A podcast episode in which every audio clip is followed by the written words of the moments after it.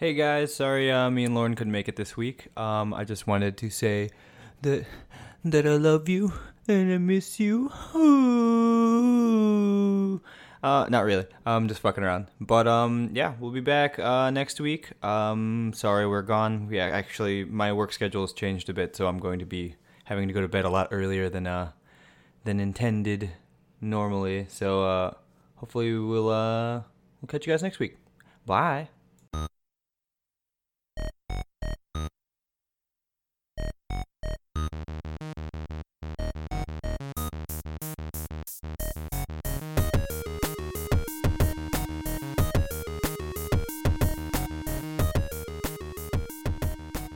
Welcome to Shonen Trash. We discuss a different anime series each week and decide if it's worth your time so you don't have to.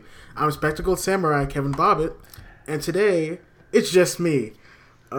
Vince and Lauren could not join us. For one, we're recording this at midnight, and two, they've been traveling all weekend, so decided to give them a little bit of break.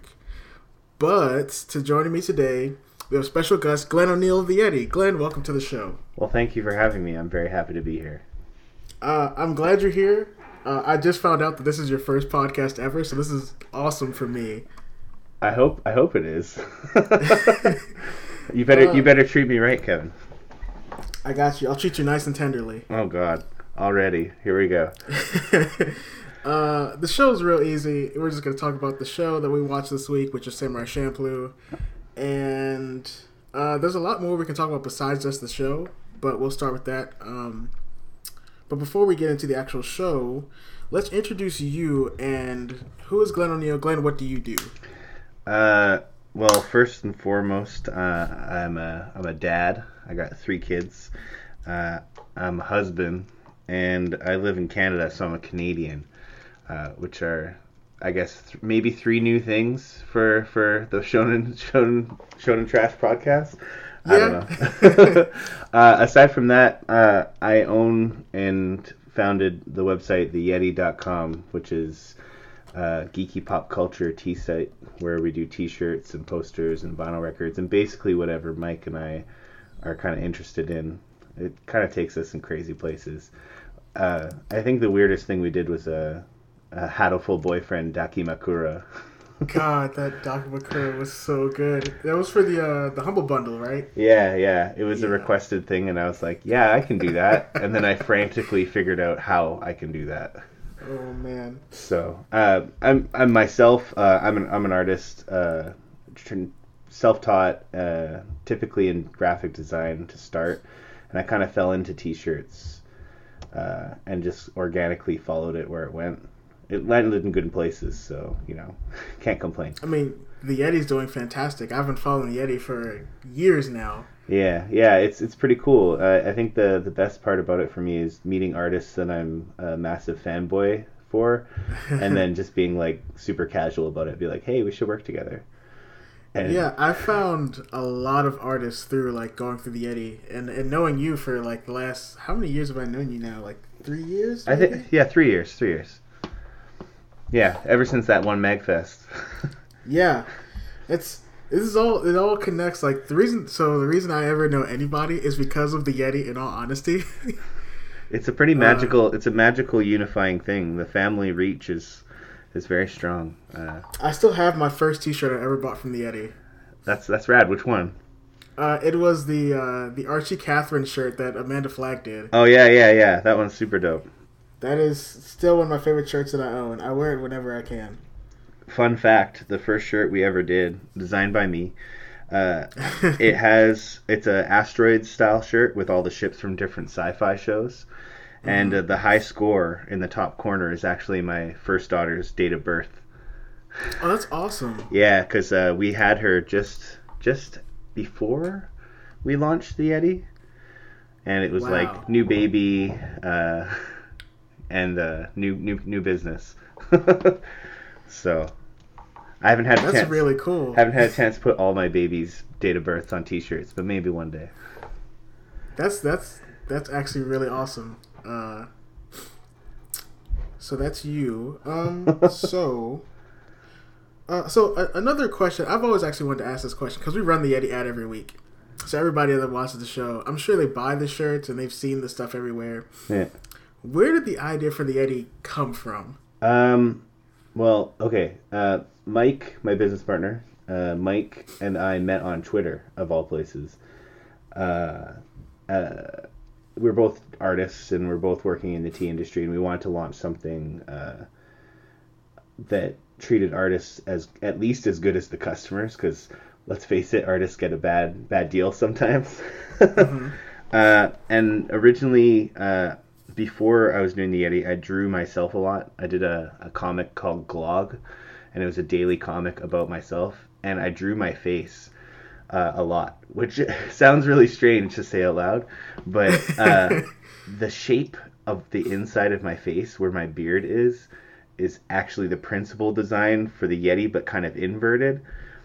I came up with the Yeti, and the sketches were basically based on self-portraits. And then I pitched it to Mike, because running a company like this out of Canada would have been a tricky one, with getting blank shirts and shipping out from here. Logistically, it made sense to do it through Mike. So Mike was able to handle that end, and we launched the website. Everything went gravy after that. It was pretty cool. But yeah, the name The Yeti was just, I don't know, I grew up in Canada, like Bigfoot. Just kind of came together. It was a good pun. God, that's actually really awesome. I don't know. It's crazy to see how much that company has grown in all this time. And the first illustration of the Yeti, I don't want to say where, but it was at my day. I drew it on my break at my day job, in which I make coffee, overpriced coffee for people. There could be two answers to that. I don't know. Yeah, but it's just kind of, I don't know. Mike and I were both doing T-shirts, and we wanted to do something different. And we knew a lot of other T-shirt artists, so it was really easy to reach out and find people who were interested in, I don't know, getting a little bit more than they were used to from other tea companies at the time. And you guys do a lot for your artists. I will definitely say that. You guys do a lot for your artists and for your customers.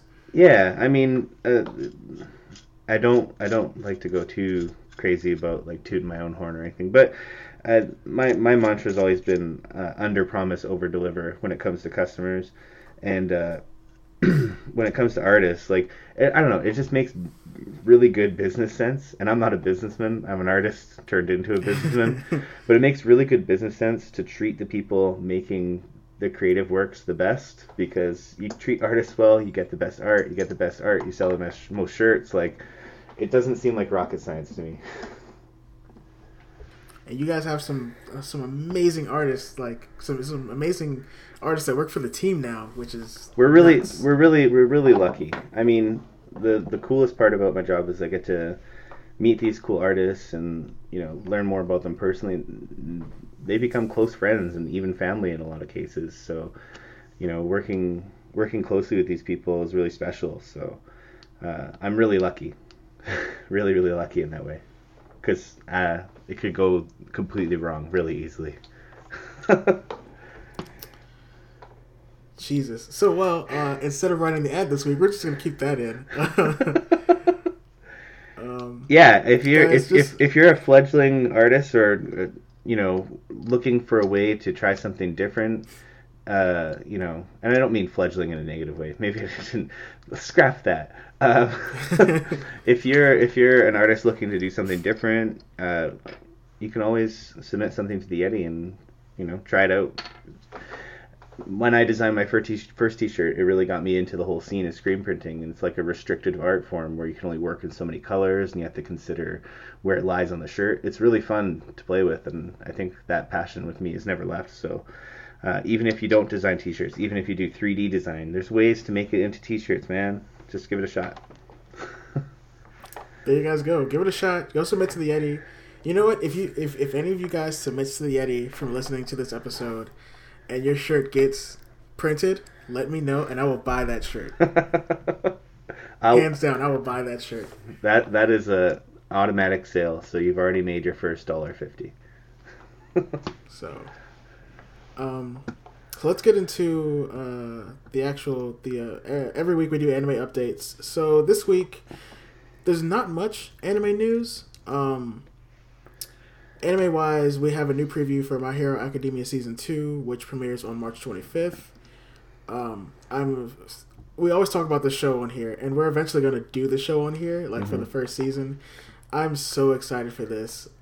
This is probably one of the best series we got last season. It was weird because usually everything we watch goes through Crunchyroll, but this one actually came through Hulu because they actually got the simulcast rights for it.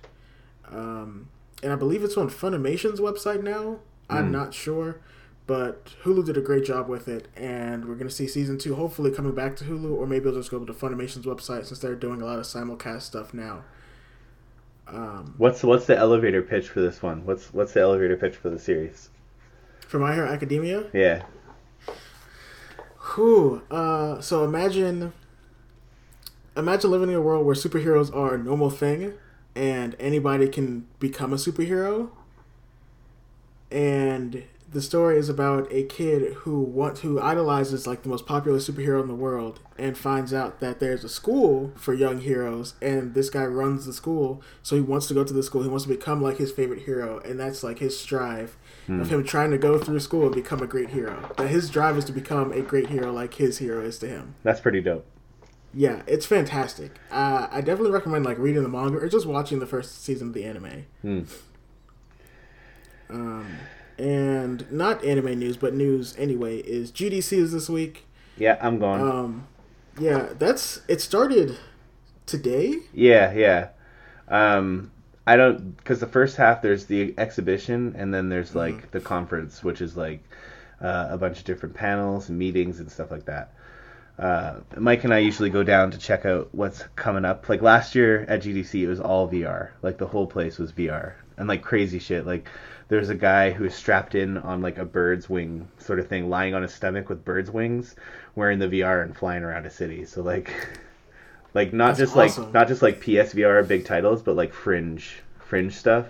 So right. It's really cool to check out kind of what's coming.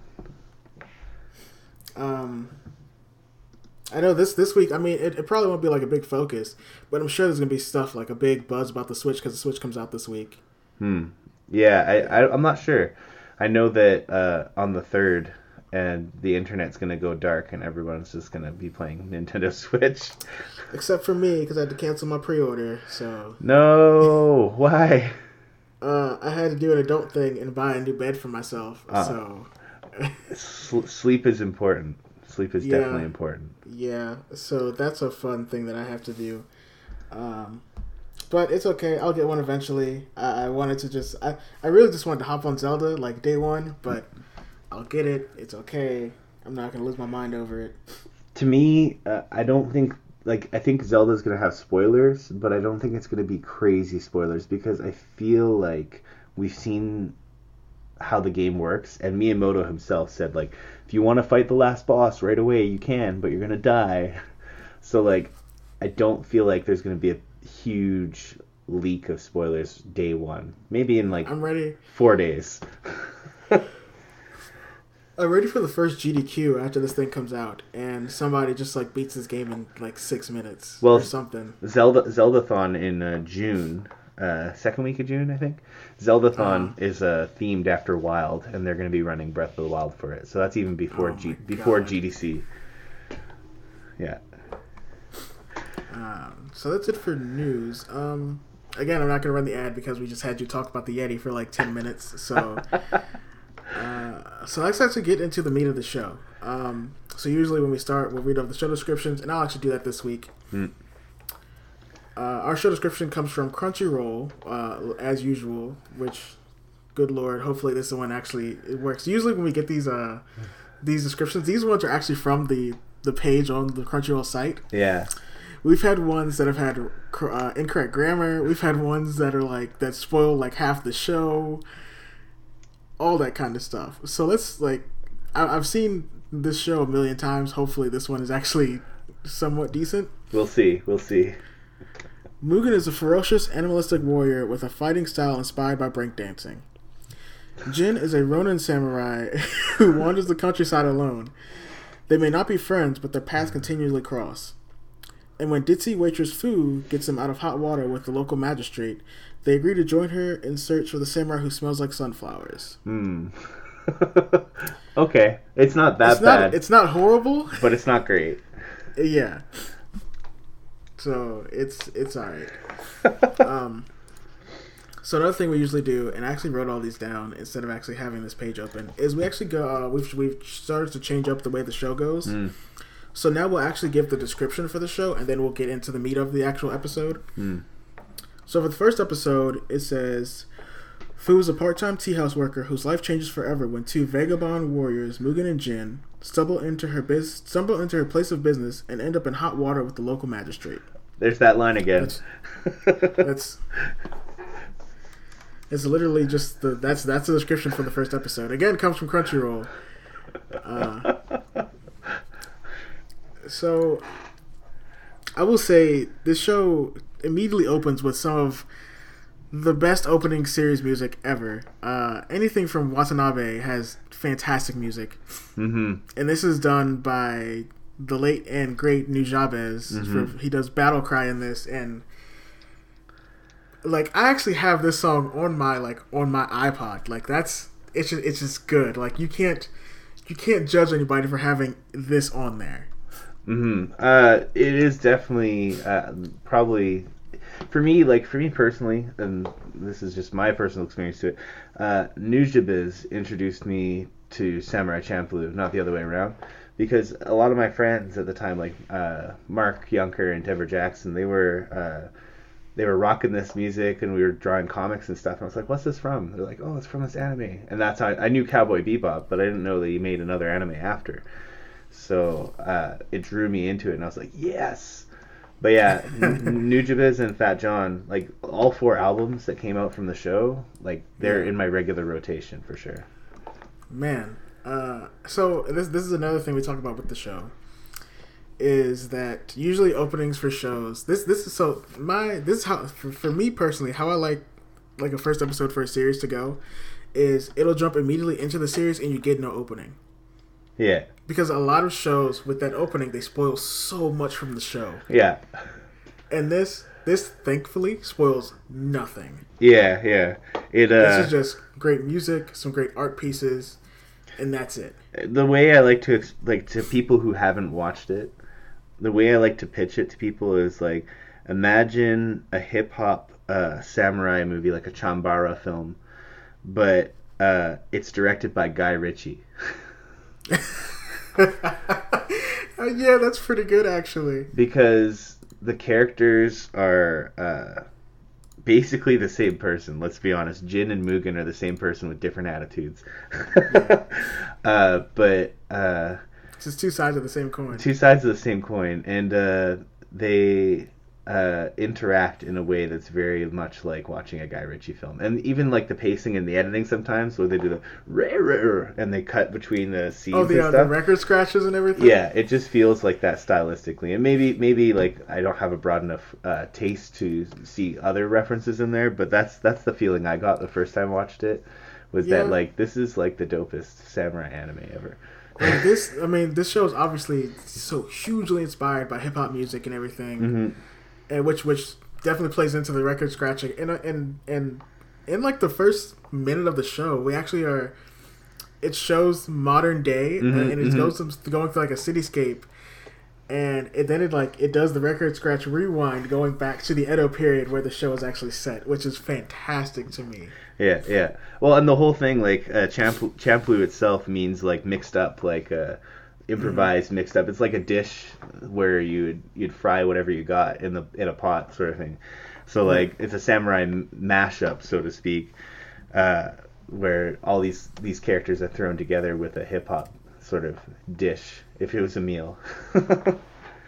So it's it's a remix. It's Yeah. You call it that, in all honesty. Well, and like it, I mean, obviously when you do a samurai sort of show or sort of thing, we got the standard features like rival gangs and small towns and dice halls and wandering warriors and you know, foreigners and blind samurai, that whole spin there.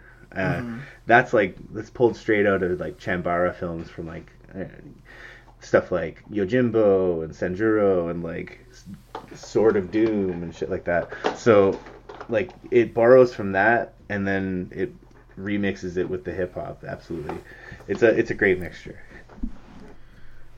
So initially, when the show starts, we're not even really introduced to our characters in the beginning. We're just shown our characters. So we see Jin. Well, we see just a shot of Mugen just standing in the street staring in the sky when this first starts out.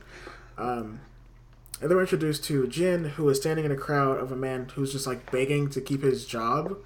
And Jin is an actual samurai. We're just gonna out of the two characters, Jin is an actual samurai.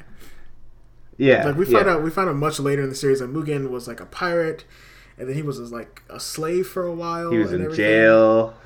So and apparently, here's the funny thing. Apparently, he's like 19. Like Mugen's character is 19, so like he's been through a lot of shit in 19 years. Right. Yeah.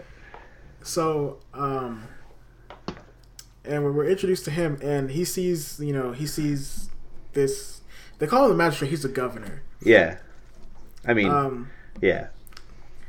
So this guy's begging for his job, and the magistrate tells him like his money is like worthless to him, and he orders his bodyguard, who are other samurais. And this was I guess a common thing where like samurai who, I guess it got to a period where being a samurai, it got to the point where samurais and things were being kind of edged out. Yeah, there was a time of peace, so there a lot of samurai didn't have any purpose. So they were pretty much like swords for hire, and it wasn't really the most honorable thing because you would do things that were unhonorable just to be able to really keep a job and have some purpose to yourself. Yeah, yeah. And as soon as Jin saw that, like he went to go draw his sword, and a guy actually stops him, and just like tells him, that's the governor and those are his men and all this other stuff like that. Yeah. So this show teaches you some stuff without really telling you a lot about.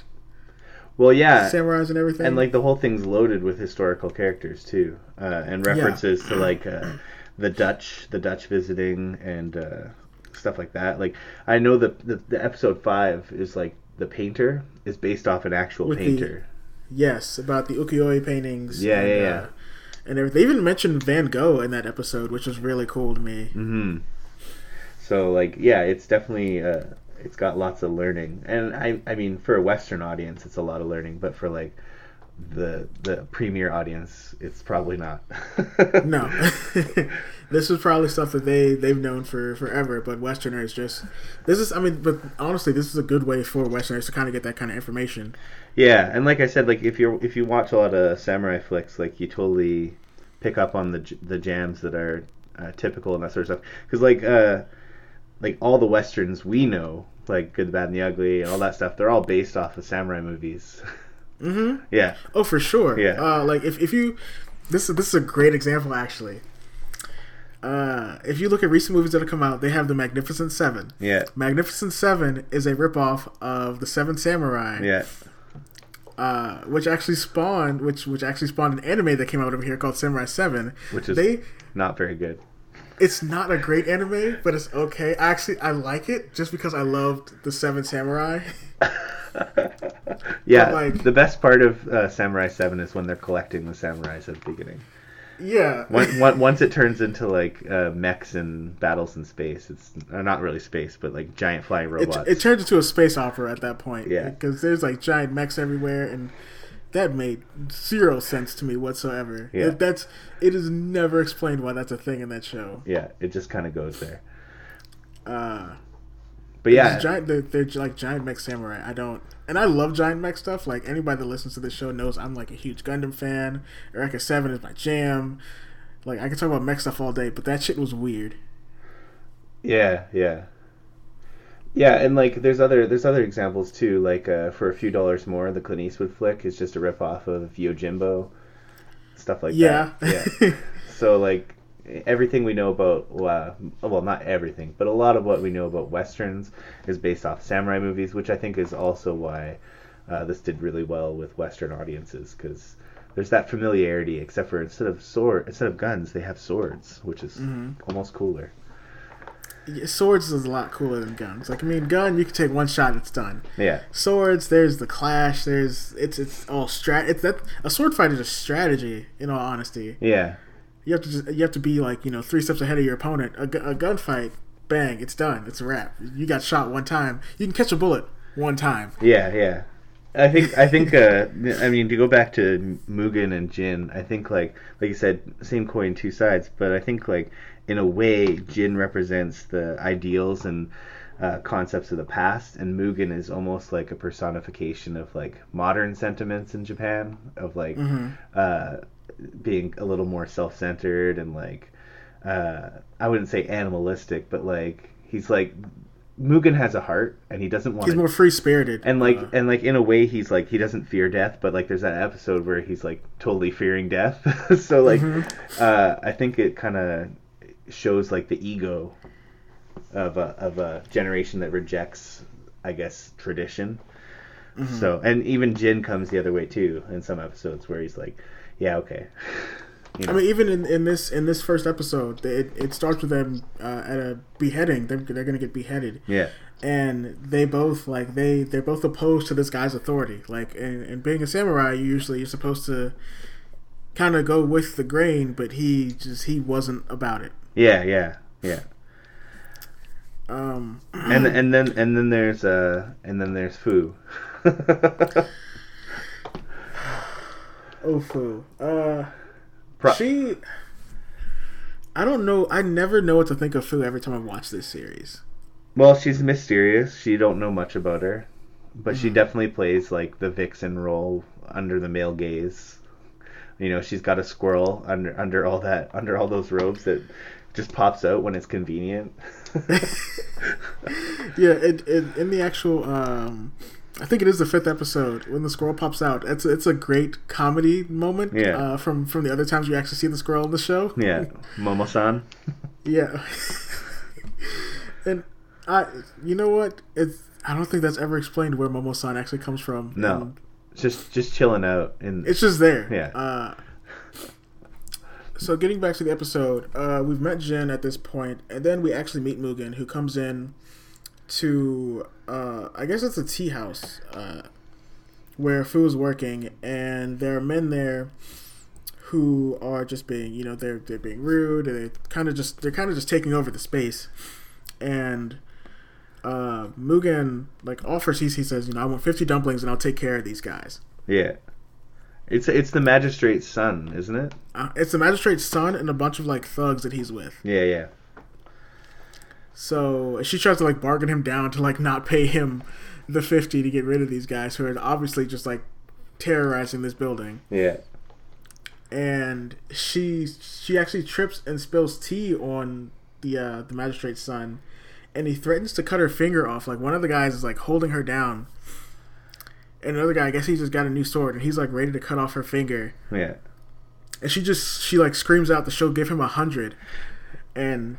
This is a great moment for Mugen, because we realize how dumb he actually is. Because he's there's like, I think maybe like 8 guys. Yeah. And she's gonna give him 100 dumplings to get rid of these 8 guys. He's like, oh, so it must be 5 for each guy. Like, he doesn't know basic fucking math. Yeah. Like, even the people who are behind, like, in the back are just like, wait, his math is wrong. Like, I think that's actually a line. Yeah, yeah, yeah. His math is wrong. Yeah. So he's fighting. Well, he didn't. It's not even really fighting. I mean, he just handles these guys. He cuts this dude's arm off. Well, here's no care. Here's where, like, up until this point, it could have been any other director. Mugen, I think, is the character that really shines Watanabe's stuff, especially at this reveal when he shows him fighting. As soon as he started fighting, I was like, this is fucking Spike Spiegel. Like, yeah, the way that they do combat in the first couple episodes of Cowboy Bebop, I was just like, straight up, I was like, yes, this is what I was waiting for. Because when he starts doing the breakdance fighting, like, it's It's like a Champloo Kendo, where it's like improvised kendo with other different martial arts that he picked up as a pirate and whatever. Mm-hmm. But it's like crazy. And like the sword is swinging around everywhere. And he's wearing those sandals. his metal plated sandals. Yeah. That he can use while he's fighting, which is amazing. Yeah. But he immediately he cuts this guy's arm off, and this guy actually comes back up in the third and fourth episode. Yeah, revenge plot. A really dumb revenge plot, because at that point Mugen doesn't even know who the hell this dude is. He's already forgotten. This guy's whole drive is to get revenge on Mugen for cutting his arm off, and Mugen is just like, "Who are you? What?" Yeah. So he cuts out all of his men, and then he they tell him they have 3 samurai like in I guess in their payroll, and he says, he says, "Do you know who I am? We have these 3 samurai, and they'll come and cut you down." And he like goes up to the governor's son and just like grabs his hand. He says, "I'll count to 10, and these guys better be here." And when he starts counting, every time he counts a second, he breaks one of his fingers. Yeah. Which is like he breaks the first 3, and then like the guys run, and as soon as he's getting ready to break the other ones, Jin pops in. Yeah. And now, while this whole fight was happening, Jin killed those 3 other samurai who were with the governor that were like harassing the guy who wanted to keep his job. Yeah. Like he made a he talks down to the guys who are the 3 samurai, because they are sellswords at this point. They've become dishonorable by becoming sellswords for somebody who's doing these dishonorable things. Yeah. And he immediately just cuts these guys down. And I think either the governor just runs away, or Jin just leaves. I don't remember which one. I can't remember either. So at this point, this is where our 3 main characters meet. At this point, where Fu is still in the restaurant, Jin is still breaking this guy's fingers, Mugen's breaking this guy's fingers, and Jin just walks in, and just, "Oh, you're busy," and he tries to leave. And cocky ass Mugen just comes in and says, "Oh, you must be one of those 3 samurai." He says, "No, I made short work of them." He's like, "Oh, that's even better." And he immediately goes to fight him. Yeah, because Mugen this just drunk with rage. This starts the rivalry that goes the entire series, where they just want to kill each other. Well, I mean, it's the most subtle subplot that's kind of dormant until the last episode. Is like the will they won't they have their duel. And then they fight in almost every episode after this, and it's great. It's great to see them, because throughout the series, like a weird, like, I want to call it a friendship, but I guess just a rivalry just builds up between the 2 of them. Oh yeah, it was there since day 1. Like, it just gets worse.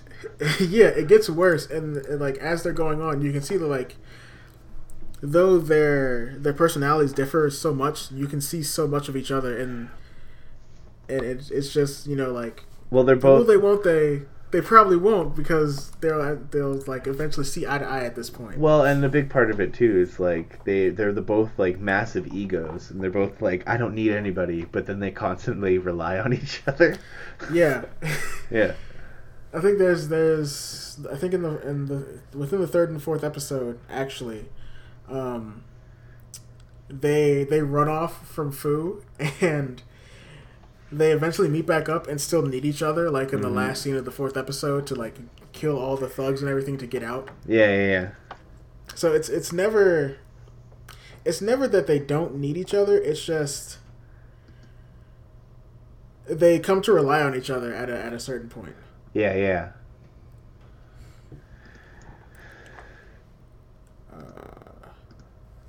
That one ends with them both in handcuffs, though. The first episode, they're both shackled, they're about to be beheaded, and it cuts to Fu with the bombs in her jacket, in the most comical run ever. It's the most non-fan servicey thing they've really put in this show. was just that little scene of her running with the bombs. I mean, to step away from it for a second, let's be honest, Watanabe is a bit pervy. Yeah. Oh God. Yeah. He's, I mean, if you've seen Space Dandy, you know. I was gonna say, you know what I'm talking about. Space Dandy. Like the whole reason Cowboy Bebop stopped because it was too much for TV, and then yeah, it was too violent for television because a lot of stuff was happening globally at the time, so they had to stop making it. They only made the one. I forget, it was the one season. And then they made it's one season, and they made the movie. Then they made the movie, and if you watch the last episode of the season, there's something about it there. I don't want to say too much, but basically, like, it was too. For how old that show is, you can talk about whatever you want. Yeah, that's fair. That's fair. But like that show ended, and then he's like, it'll continue one day when the TV censors aren't so crazy, and then he made Samurai Champloo, which was just a little bit racier, and then freaking Space Dandy, which is like. Libido unleashed.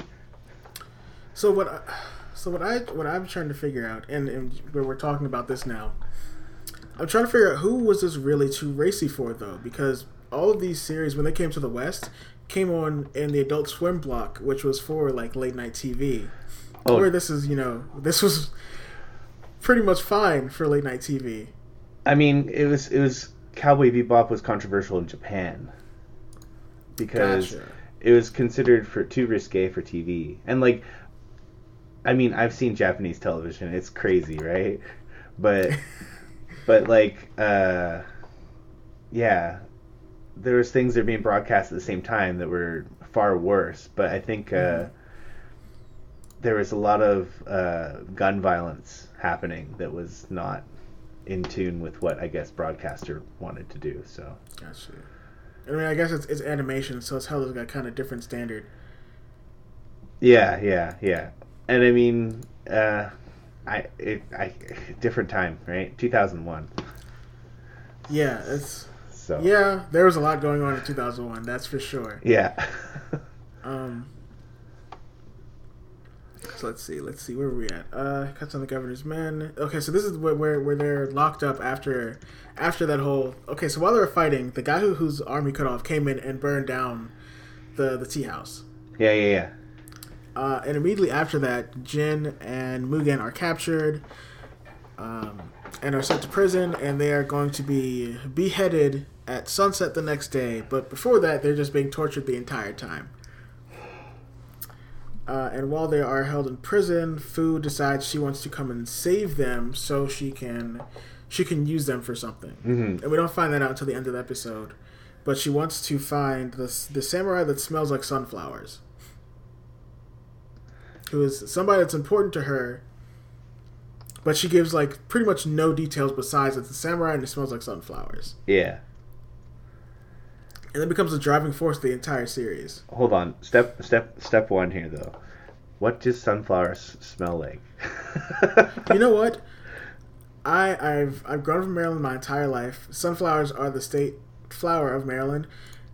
And every time I smell the sunflower, they don't really smell like much. So, like, that's pretty vague description to go on. I'm just saying. Another follow-up question. Are sunflowers in Japan? I don't know this. Is this a thing? You know what? I don't know, because in a lot of, like, old artwork, you actually do see sunflowers, and I don't know if it was something that was just brought over there at some point, but now you don't see much about sunflowers in Japan, besides, you know, like, old paintings and everything. Yeah. I imagine they have them there, but I wonder if, like, it was a native species, because I'm pretty sure, like, sunflowers are, I don't know enough about. I'm not a botanist, so I'm speaking outside of my element here. But anyways, yeah, samurai smells like sunflowers. This is definitely an important plot point.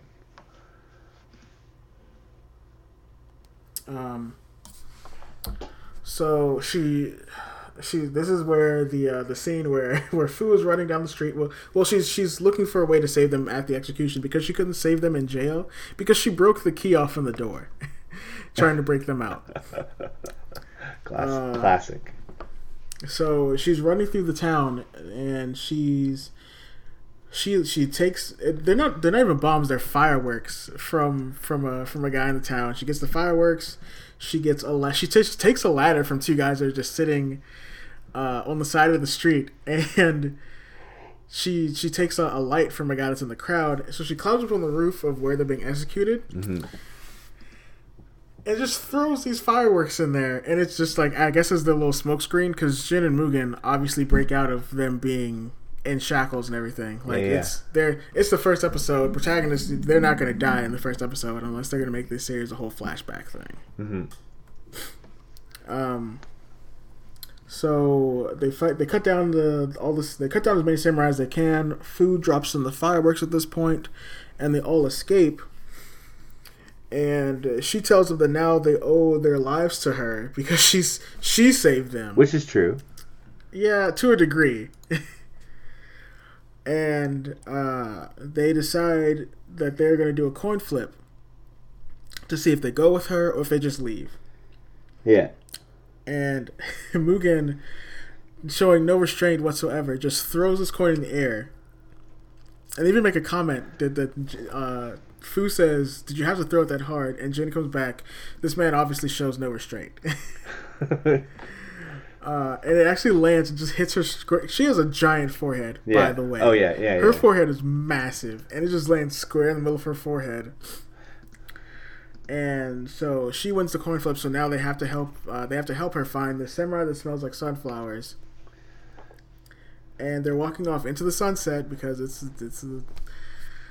Of course they are. Yeah. And it cuts to the end of the episode, which. My God, it cuts to one of my favorite. Again, the music in this whole show is fantastic. The show uses 6 pieces of music. It uses. Battle Cry for its opening mm-hmm. for every episode, and the ending, the main ending it uses is Shiki no Uta by New Jabez and Minmi, but in 4 episodes they actually use different endings. For episode 12, where they use Who's Theme, mm-hmm. episode 17 uses You, 23 uses Fly, and the final episode uses San Francisco.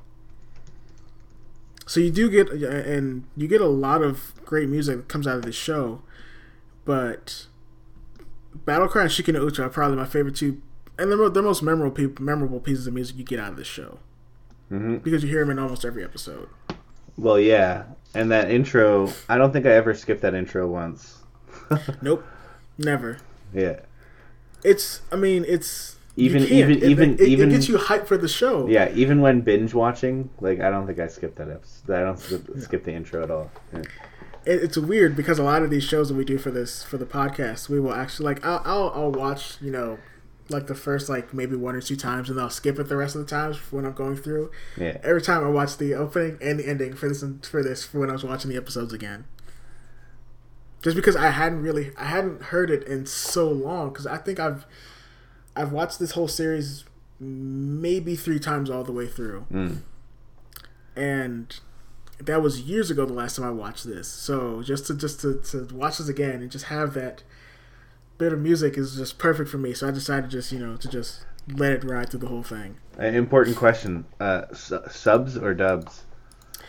I watch this with the subs. Mm. I think the dub for the show isn't bad. I think it's pretty good. I mean, but it's not as good as... Cowboy Bebop's dub, which even most people would agree that the English dub is better than the sub. Even mm-hmm. the creator said that he prefers the dub version over the sub. I will watch the dub of Cowboy Bebop because that's the only way I've ever watched it. Yeah. But I think that being said, I think you can watch it either way and it's pretty enjoyable for... Yeah, whenever we never usually tell people what way we're going to watch the show. Yeah. The only time we actually did do that was for our Yu Yu Hakusho episode, mm-hmm. because the subs for that, the voices for the original voices for that show, are not good. That show's really old, and it was not good. Like I've tried to watch the Japanese versions of Yu Yu Hakusho so many times, and I just couldn't. It didn't hold up. The dub always holds up. That's like it's great dubbing for that show, but I cannot watch the subs for that. Yeah, fair enough. It's the same with me with like Ghibli films. I can't watch the dubs. Really? The only one that I'm okay with are 2. I'm okay with two. Nausicaa and Castle in the Sky. Those ones I can tolerate, but all the other ones... Not Spirited Away? No. Gotta watch it in Japanese. Wow. Yeah. I don't know. Call me a purist. I just think the voice acting for the diverse cast is just much better delivered in Japanese. I don't think it carries the same weight. I think the one... I mean, I can watch them for Ghibli films. I can watch them in either fashion. Mm. But I think the one I will always prefer to watch in English would be Kiki's Delivery Service. Yeah, that one's not bad. I mean, because I have the kids, I watch them all in dubbed. And the worst, the bane of my existence for dubbed is Ponyo. And some people are like, "What? I didn't like the English for Ponyo. It's really bad." Yeah, well, it's like Miley Cyrus's little brother. Uh huh. And like, I just can't do the voices. There's no. No. Anyways, we're getting way off track here. Sorry. That's fine. This is how the show, we get off track a lot on this show. It's okay. We try to just keep it in here. As long as it relates back to what we're talking about, we're good. Yeah. And Ponyo is secretly a samurai, so it all loops back. Ponyo is the prequel to Samurai Champloo. She is the samurai who smells like sunflowers. There you go. So let's see. I'm looking at time that we're on the podcast, and there's so much more I want to talk about. Like, so second episode, we're gonna bullet through these because there's other stuff I want to talk about with this show. Besides just the episodes. Yeah, episode 2 is the revenge plot. Episode 2 is a revenge plot episode, and the summary goes, when Mugen wounds an enemy's arm, the guy who we met from the first episode, it sets off a dangerous chain reaction. Fu is kidnapped, and two deadly assassins are dispatched to make short work of Vagabond Mugen and Ronin Jin. I don't know why that's their only description for the two of them. Ronin Jin? Yeah. It's just Jin. So in this episode, we meet, Jin and Mugen start this episode actually asking a question that a lot of people want to know, and even through watching the series, it's still a question that you never get an answer for, is we need more details about the man who smells like sunflowers. Uh-huh.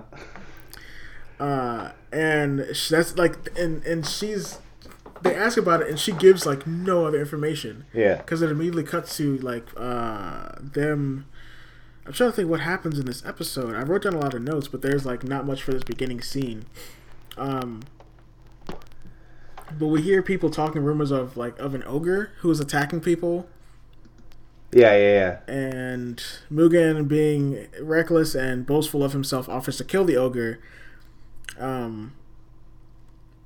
And he's talking with a bunch of locals, and Fu, tells him, you're supposed to be helping me. What is all this ogre slang business? And it's funny. This is a really good... I don't know how old Fu is when they bring... Oh, she's 15. Yeah, okay. Sure. So, sure she is.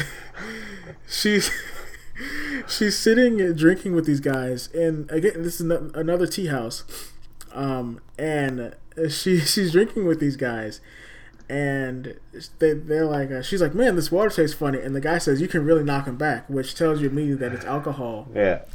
Her cheeks get bright red, and she passes out face down, like slams face down onto the table. Yeah. Which is a really good sight gag for that scene. Yeah. But while they're there, a local I guess the guy who runs the tea house, warns them that they shouldn't travel the pass at night because of the ogre that everybody's afraid of, mm-hmm. and tells them of a place that they can stay that's near a hot spring. Yeah. So Jin and Mugen are like, they actually have Fu on a cart, and they're taking her to this place because, of course, she's drunk and passed out.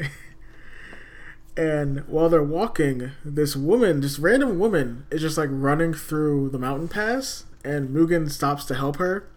Mm-hmm. It's like the one time we really see him do something for somebody else without him getting anything back. No. It's not for somebody else. Well, he's all about that ass. Let's be honest. Of course he is. But I mean, when we see this, you're like, oh, he's doing a good thing because this woman's just running through the fucking woods.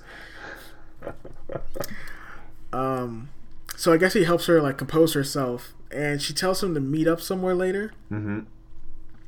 And so they get to where the guy tells them they can stay in the mountains to avoid the ogre. And Mugen's line is, "Okay, I'll see you around. There's places to see and people to do." Yeah. And Jin immediately looks back and says, "Oh, that woman." And then he's like, you know, Mugen leaves the scene. Yeah. So it cuts to Mugen actually meeting with the woman inside of this random home, this really nice home that's in the mountains. Mm-hmm. And the woman's she cuts to the chase immediately. She's like, it's going down. Mm-hmm. This is what happened with two strangers meeting in the mountains apparently, and it's about to go down. And even Mugen actually makes a comment about it. He tells her that she actually moves really fast. Like, I guess he had his game ready, and she was not about it. She was just trying to get down and dirty. And much like before, Mugen just has no capacity to do the math. No, this man is, like... So just some random, very attractive woman is running through the woods. She invites you back to this lavish place. She's trying to get down and dirty, and, like, you don't connect any dots, anywhere that something might be wrong with this picture. Mm. So while this is happening, we cut back to Jin, and he's in a hot spring, and he runs into one of the guys who was in the tea house earlier. And he gets in the hot tub with him, and they're talking about the fireflies that are, like, flying around them. And this was a great scene. There's so many little gags in this show. Mm-hmm. The writing's really good. Where he's talking to the guy, and he's explaining about the fireflies and how, you know, they use their lights to attract mates. Right. And he says, and they cut to the guy's eyes, that sometimes two males will attract each other. And Jin immediately says, "Well, I guess I'll be going," and gets up and goes to leave the hot spring because he was so not about it. Well, being the stern traditionalist he is, of course not. Exactly. And the guy stops him and tells him he knows something about the sunflower samurai that Fu was talking about before. Yeah. So again, we cut back to Mugen, and he's making out with the woman, and he all of a sudden he kicks her away and spits something out of his mouth. So we find out, it's never actually said, but we find out she's an assassin who poisons him with something called the One Night Mushroom, where after one night it'll kill you. You have one night left to live. It'll, like, destroy the inside of your body, and you'll die. Yeah. And he asks her, you know, who she's working for again, because for some reason he just couldn't connect the dots that there was something wrong with this woman who just wanted to get down and dirty, like, an hour after they met. Yeah. And. She tells him, you know, that she says it's a guy who's looking for them, because I guess she just doesn't want to get killed. And it's never shown if he actually just leaves or if he actually kills her before he leaves. Yeah, I don't remember actually. I think they just left that up to interpretation. Yeah. And after Mugen leaves, where again we come back to Jin, and he's talking to the assassin. I guess they're just walking through the woods. And the samurai reveals himself as an assassin to kill Jin, and it leads to a very short but still very good fight scene. Like, all the fight scenes in the show are never super long, but they're always really good. Mm-hmm. Very clean and not a lot of talking through the fighting. It's right to it. It's beautiful sound effects to the entire thing. Mm-hmm. So. The guy's fighting Jin, and he tells him, you know, he says he's excited to have somebody to fight against who actually put up a fight with him. Mm-hmm. And we cut to it's a lot of cutting back and forth between, because they aren't together in this episode. Yeah, and it switches back and forth. Yeah. Mugen going back to where they left Fu, and then all that's left there is, like, a piece of a signpost. Yeah, because the ogre. Because of the ogre, he took. Him and the guy whose arm he cut off took Fu. And this is where we get to the scene I was talking about before, where he runs into the guy, and he says, like, he says, you know, "I've come to get my revenge for what you did to me." And he's like, "Who are you?" He's like, "Don't you remember this arm that you cut off? Who are you?" And it's just the guy just loses it at that point. Yeah. And so I'm cutting back and forth just so I want to get to the episodes. It's the way the episode works. Yeah.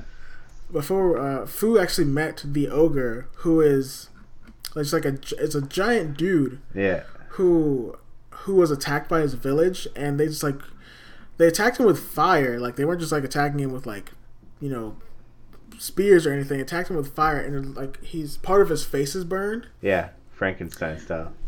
Yeah, so he says that he's ugly and people are afraid of him, which is why he killed people in his village, which is why people are afraid of him. Well, yeah. So, and Fu told him that she wasn't afraid of him, that, he looked very sad, but she wasn't afraid, his looks aren't whatever. Mm-hmm. So Mugen's fighting the ogre, and the ogre is just throwing him around everywhere. There's no really standing a chance. This guy's a million times bigger than him, but also the poison's slowly eating away his body. Yeah. So his body's gotten really weak. And the ogre kind of looks like Sagat, but five times the body mass. Yeah, just about, yeah. So while Mugen's body is the ogre's pretty much just beat him down. He threw him into a tombstone and breaks it in half, and Mugen is just down at this point. Yeah. And the one armed guy tells him, he tells him not to kill him. He wants him to die slowly so he can suffer, I guess, just for cutting this guy's arm off. And he kicks him into a river and starts just to stand on his head, so he drowns in the river. Mm-hmm. And Fu pushes the guy over into the river, and he smacks her. Yeah. And tells him he's gonna kill her, and then the ogre just comes behind him and just chokes him out and breaks his neck. Yeah, it's the most awesome kill in that episode. So after that, I guess Mugen kind of got himself together and runs through and just stabs the guy in the stomach. Yeah. And Fu asks him, why did he save her? And he says, because she wasn't afraid of him. Mm. And through the entire thing, even when he's fighting Mugen, and he cuts his hood off. Yeah. He stops fighting and says, I'm ugly, don't look at me. Yeah. But because she was the one person who treated him like a normal person, he decided to save her, and he died because of it, I guess. Yeah. If I remember too, he has a pretty dope ass double-edged sword. Yeah, it's fucking really dope. It's massive, and it's like two curved blades in opposite directions. It's just pretty much a spear with two edges to it. Yeah. And I realized that was it's the second episode, but I was man, that it sucked that this guy died like that. Yeah. Because, it doesn't seem like he was really a bad guy. He was just somebody who was being used. And that's pretty typical of, the Wandering Warrior sort of movies, too. Mm-hmm. Is that, characters are pretty disposable if they're not in the main entourage. I don't know. If you look at, Seven Samurai, those guys died, and they were, straight-up main characters. Oh, yeah. But, the main characters don't die. Yeah, that's true. Well, no. If you look at the Seven Samurai anime, half of those guys died in that show. Yeah, okay, but half of the main cast died in that show. Yeah, but the original Seven Samurai. Right. Yeah, it's pupil and teacher who survive. So. Mm-hmm. Yeah. But yeah, that episode's pretty crazy for sure. And so, third and fourth episode, I'm actually going to talk about these ones together because this is a two-parter. Mm-hmm. Which this always struck me as really weird that they did a two-parter for the third and fourth episode, and it's so early into the series because you don't really see that a lot in anime around when the show came out, and for that to be an early episode was really weird to me. Mm-hmm. Because it seems it makes sense why this is a two-parter because what happens couldn't be resolved in that one episode. Yeah. So this starts again with Jin and Mugen fighting each other. Oh, everybody's hungry. Don't forget that part. And they do one slash and they just collapse from hunger. Yeah, every episode begins and ends with them being hungry, looking for food. Yeah. because they're just wandering around. They have no money. Yeah. So Fu was just like berating them like for fighting each other and saying like, you know, you're supposed to help me. You can't kill each other. And they get just fed up with it while they're walking, and they just bolt in two opposite directions and leave her there. Mm-hmm. Pretty similar to the last one, except for she was passo drunk, and they left her there. Yeah. So they bolt off, and they all end up in this one town where these two rival Yakuza syndicates, I guess, are controlling territory within this town. And Mugen ends up... He always ends up, like... He is always, like, the reason shit happens in this show. Oh, yeah, absolutely. So he ends up in this... I don't even want to call it a tea house or a restaurant. It's somewhere... He ends up in a building full of Yakuza that are eating, and he sits down with them and starts to eat their food. Yeah. And one of the guys, like, you know, he says, we're part of this gang. And Mugen says, oh, the Yakuza, the guys who can't even go into a room and piss without each other being there together. It starts, like, berating, like, the Yakuza. And, like, the guys, like, come at him. He literally... I think he stabs one of the guys in the hand with one of the chopsticks. Mm-hmm. And all these guys are coming at him.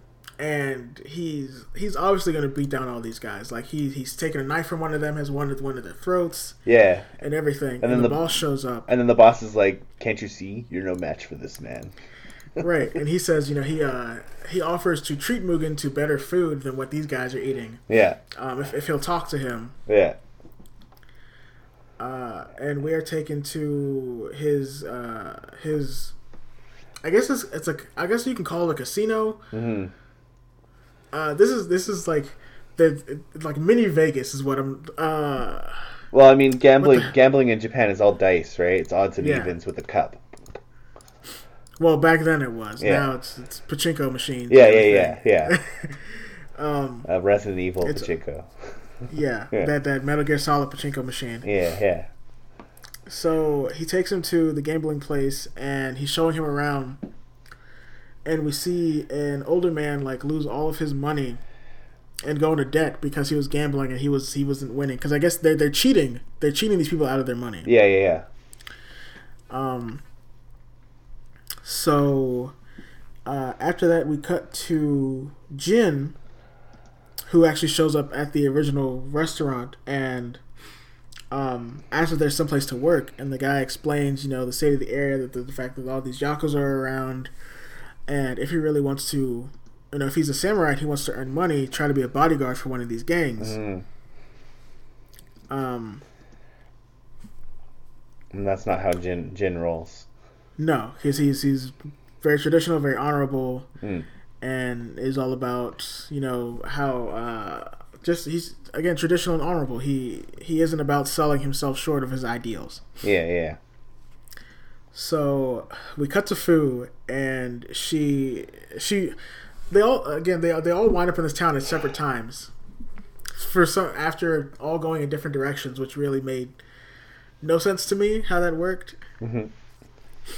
And Fu shows up, and I guess this street psychic says that she can tell that Fu is looking for someone, and of course Fu has no money. And offers, like, I guess it's, I don't know what denomination of money this was, but it was a small amount, and they don't even take it. And they're just like, we'll just give you a hint. And it says to avoid the vases, which this actually comes up a lot in between the two episodes. Mm-hmm. And Fu is running through this back alley and runs into this guy, and he bumps into him and he drops a vase. So there's your first inkling of, like, you know, what beware of the vases. Mean? Yeah. And the guy says that he asks her if he has any way to pay for it. And when he says this and looks at her, you're like, yeah, this isn't gonna go well. This is bad news. Like, when this initially happened, I was like, is this guy just gonna like rape her or something when this happened? Mm-hmm. And then another guy shows up and he's like, yeah, you shouldn't be bumping into people if you can't pay for anything. And then it doesn't even look like a bag, it looks like a basket they put her in. Yeah. And they end up taking her to a brothel to work off the Rio that she broke for the vase. It was only 100. by the way, which I don't know really how much that is. In modern currency, not much. Yeah. In modern currency, that's like $1. I guess back then $1 was a whole lot. Yeah. But they throw her in there to go work off that money, and we cut back to the old man who had actually, gone into debt, and they actually take his daughter to pay off the money that he owes because he couldn't pay them back. Mm-hmm. And she's also thrown into the brothel with Fu. Yeah. And then we see the Yakuza back at the establishment. And a young boy, I guess what was her name? What was the girl's name? Sozuo or something like that? Something like that. She, we were introduced to her brother, who is trying to get the IOU back from his father, mm-hmm, mm-hmm, for taking her. And he comes in with the sword. And they trip the kid up and just push him around and say, if you really want to come back and fight us, come back in 10 years. Yeah. And Jin says, do you want a bodyguard? He said, I can show you my skills right now. And I thought he was going to kill these guys right here. He literally just cuts off all their pants. Yeah. And he forces the guy to drop the IOU and leave. Yeah. So we find out that the boy is the son of one of the gang leaders, one of the Yakuza leaders. Mm-hmm. And he's saying, we need to go raid them, to go get her back. And, you all talk about the people and not, being an actual Yakuza like you are. Mm-hmm. And so he decides, if his father's gang isn't going to do anything about it, he's going to do something about it. And he hires Jin himself to go and... raid this place to go get his sister back, which leads to such a great anime trope, and it's always funny to me, mm-hmm, when the guys always decide to cross dress and try to sneak in somewhere, mm-hmm, and the boy cross dressed as an old woman, and then we have Jin dressed up as a woman with a sumi-san. And so they show up at the place and they get in, and one of the young Yakuza guys asks him to play something on his sumi-san, and it's so perfect because it's so bad. Mm-hmm. All you hear is just scratching, mm-hmm, when he does it, and immediately after his cover is immediately blown, and he pulls out his sword and takes off the robe. And instead of immediately saying, "Oh, we're being attacked," they said, "Oh, it's cross-dressers." They say, "Oh, it's cross-dressers. Wait, we're being raided." And it wasn't the immediate thought wasn't "we're being raided." It was, "Oh, they're just cross-dressers." And like in typical Jin fashion, like when he pulls the sword out of the guitar, I'm gonna call it guitar because I can't remember what it's called. He waves his robe off, and as the robe comes off, he's just in his full samurai gear. Yeah, like there's no transition. Full samurai gear. Yeah, with his makeup still on. Uh-huh. So they, and the other boss knew that this was going to happen. Like he knew that somebody was going to raid, and they were going to bring the bodyguard, their own bodyguard, to fight against them. And mm-hmm. So I guess this guy's all about like just running. Just what did he say? He just wants to rule people. Mm-hmm. So he's all about ruling people and, he's all about actually being like a shady Yakuza leader instead of just being somebody who's all about, honor and everything. Mm-hmm. Because even though it is a gang, there is some honor to it. And this guy, he's just not about it. Mm-hmm. He's just all about money and about himself. So he says, I know this bodyguard was going to show up. He tells Mugen to go out there and fight him, and then they find out each other that they were the two bodyguards. Mm-hmm. And the part one ends in the climax of them like ready to clash. Mm-hmm. And when part two starts up, I always look for this in a lot of shows because this is really funny to me because a lot of American shows do this as well where there's continuity errors. So when the episode ends, when the first part ends, Mugen does not have his sandals on. Mm-hmm. This episode starts, he immediately has his sandals on. And then 2 seconds later, the sandals are gone again. Movie magic. I was just like, this was such a small thing, mm-hmm. but it comes up 3 times through this episode, through this two-parter. Wait, this is just his sandals. Does the part with Fu happen in the first episode where she becomes like, or is that the second episode? Which one? In these 2 episodes where she ends up not working out so well at the brothel, so she ends up being the dice roller. That's the second part. That's this part. That's the end of this part. She's got them be fingers like a pro. She's like, yeah. Yeah. And she throws them around the room, and they still land out of the cup. Mm-hmm. So Mugen and Jin are fighting, and all of a sudden, the other gang leader of the building that they're in calls out all the rest of his men. Mm-hmm. And Mugen's just about fighting Jin by himself. He doesn't give a shit about anybody else fighting him. Like, he's supposed to kill him. Mm-hmm. Or so he thinks. And he starts actually cutting down the guys that he's supposed to be allied with to get to Jin. Mm-hmm. And everybody starts to freak out because he starts killing his own, like, his allies. Mm-hmm. And after this happens and everybody leaves and they're taking all the bodies away, we cut back to... Osuzu was her name. Osuzu was the girl's name. We come back to her and Fu, and they're talking after the first night that they're at the brothel, and she says she won't. Fu wants to escape, but she says she won't run because her father's going to be killed. Mm. She says, like, no matter if she runs, her father will die. Like, there's nothing's going to be cooked. Nothing good is going to come out of her leaving, so she might as well stay and do this. Mm. So we see her brother, Sosuke, come and try to save his sister again, and he ends up stabbing one of the young guys in the gang. And they all believe that it's another raid, and they actually capture him. Wait, Sosuke? There's the Ponyo connection right there. So his men capture the boy, and they take him to his father, well, the other Yakuza leader. Mm-hmm. And they say, you know, he came and he killed one of our youngsters. Mm-hmm. And this is going to be worth more than just... You know, to repay this is going to be worth more than just cutting off a finger or cutting off an arm or something.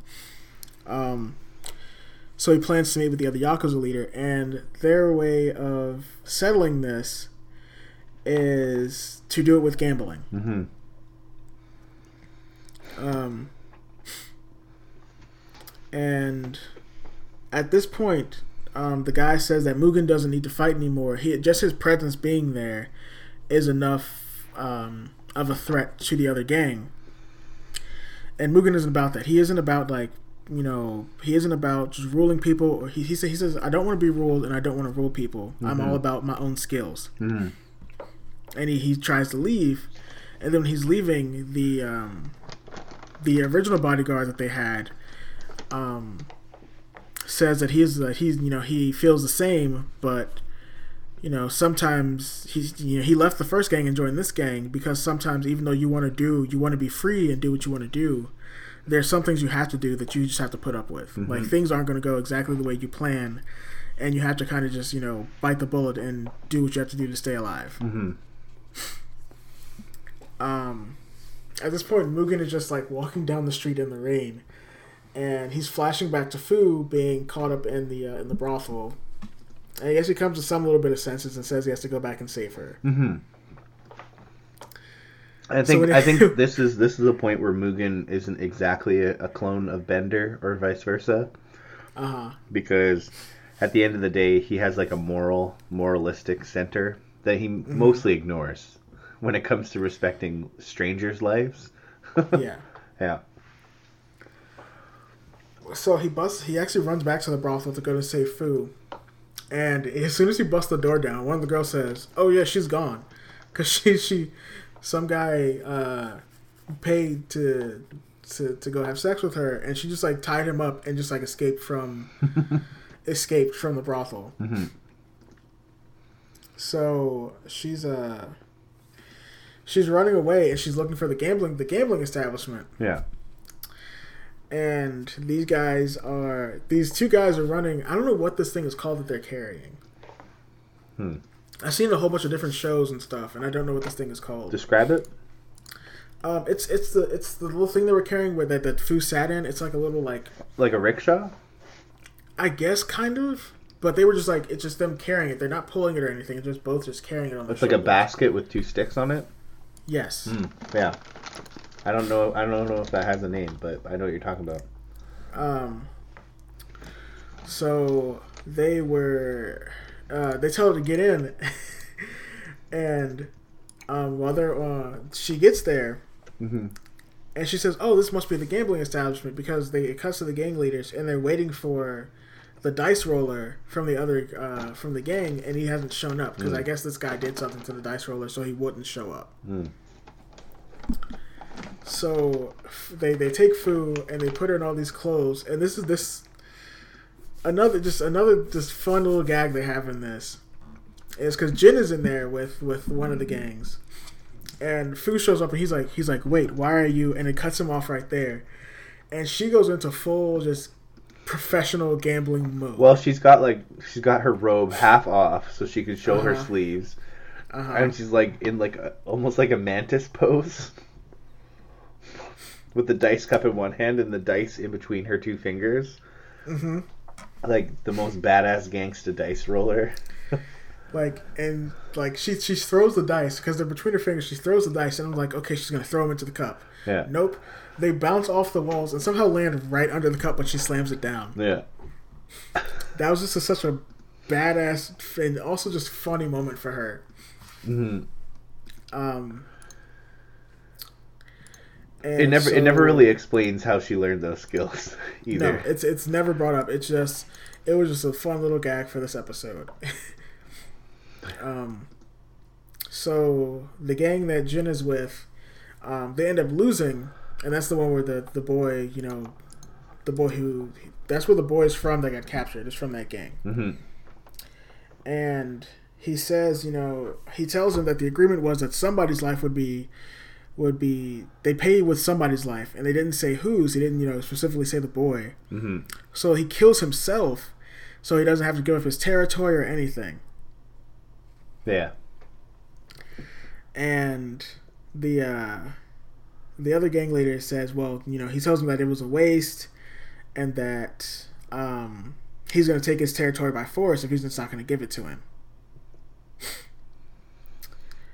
And then Mugen just bursts in, and of course, fighting commences immediately. So Mugen bursts in, and then all the other gang members show up, and him and Jin are cutting everybody down. And you see the other gang leader just leave out the back, he just turns tail and runs. Yeah. So the his body he's running outside, and he runs into his bodyguard, and his bodyguard kills him for being honorless. For he didn't do things the way they should have been done. He wasn't about any of his men. He was just about the money and about himself. Yeah. So the bodyguard kills him, and it cuts to Fu and Jin talking to Sosuke and Osuzu. Because I guess she's been freed now because of the gang leader's dead and everything, so his establishment's just gone. Yeah. And when they're leaving, the other bodyguard tells Mugen that he wants to settle things because they were fighting earlier in the episode. And because I guess this guy was actually just really honorable, but I guess like you said earlier, he's stuck in this way because he can't be as free as he wants to be. So Mugen tells him he's I don't know how to hold back, and he says good, and it shows him the badass samurai clash, and you just see the blood splurt out of the guy's mouth because the guy lost. And this was a great scene at the end because it showed I guess a more human side to Mugen. Instead of just leaving his body just laid out on the ground, he propped it up with his sword. Next to the riverside, instead of just leaving him there dead on the ground, which was really a really good ending shot for this episode. Yeah, yeah. Because the guy died with honor instead of doing a dishonorable thing and dying that way. Well, and it showed that, you know, he's not completely lost to his hedonistic, self-serving nature, right? Right. So, he, definitely, like, a well-rounded character. Like, he's got kind of, like, a Wolverine edge to himself, you know? But, yeah. But like, at the same time, he's not full-on. He doesn't give a shit about anybody. Mm-hmm. Yeah. He's also not Canadian, so. Oh man. Sorry. So this last episode that we had, it's the fifth episode. This is the weirdest one in the first five. This was a very weird episode. This was the first one where I was like, oh, okay. Unknown artist hires Fu for a private modeling session, but his passion for painting turns out to be a front for a human trafficking ring. Mm-hmm. Will Mugen crack the case in time to save Fu from a lifetime of slavery? So that's one description for this that I didn't really like. Mm-hmm. Because, for one, it spoils something at the end of the episode. Yeah. And two, Mugen isn't trying to crack some case. Mugen's not a detective. He's trying to get money so they can cross a river. Yeah, they're trying to pay the ferryman. So it starts. This episode starts actually showing a lot of ukiyo-e paintings. Yeah. And talking about a whole bunch of different artists, and actually, again, like I said earlier, it actually mentions Vincent van Gogh by name, which is really cool. Well, yeah, and the artist that the character is in this one is an actual ukiyo-e artist. You can go see his actual work, right? Which is featured in the episode. Let me actually see. Let me see. Hishikawa Morinobu. Yeah. And yeah, it actually shows his actual art in the episode, which is really nice. Mm-hmm. And the actual so when he finds Fu, he actually wants her to do this pose of her looking back, because he says she's a great beauty when she's looking back, and that's actually one of his most famous pieces that he actually did is of the beauty looking back, which is really cool that they reconnect this to actual his actual work. Mm-hmm. And he's actually like known for popularizing. Ukiyo-e woodblock paintings back in that time period, which is back in the Edo period. Yeah.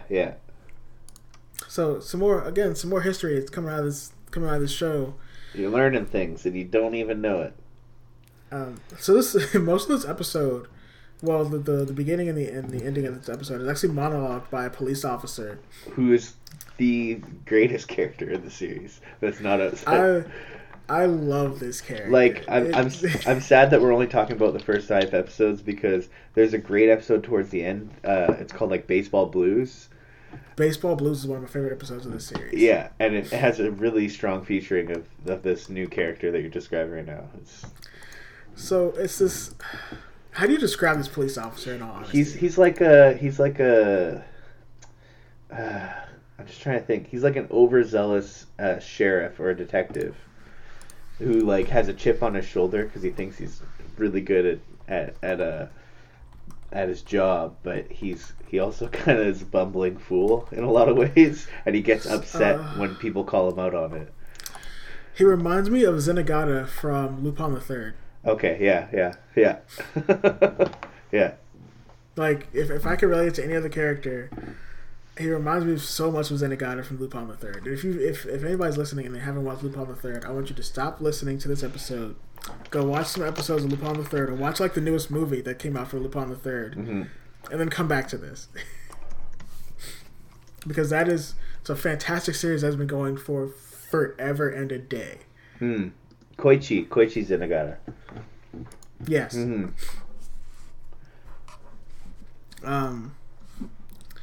So he introduces himself. We meet the artist, who's in this tea house, and he introduces himself to Fu, and tells her that he's an artist, and says that he wants to use her as a model for his work. And while he's talking to her, he says, while you're here, treat yourself to whatever you want. Mm-hmm. So she immediately just orders food for her, Mugen, and Jin. Yeah, and it's just like a quick cut to them just dropping off all these plates of like empty sticks, like they had all the food on back to their table, and then just leaving. Yeah, it's so funny.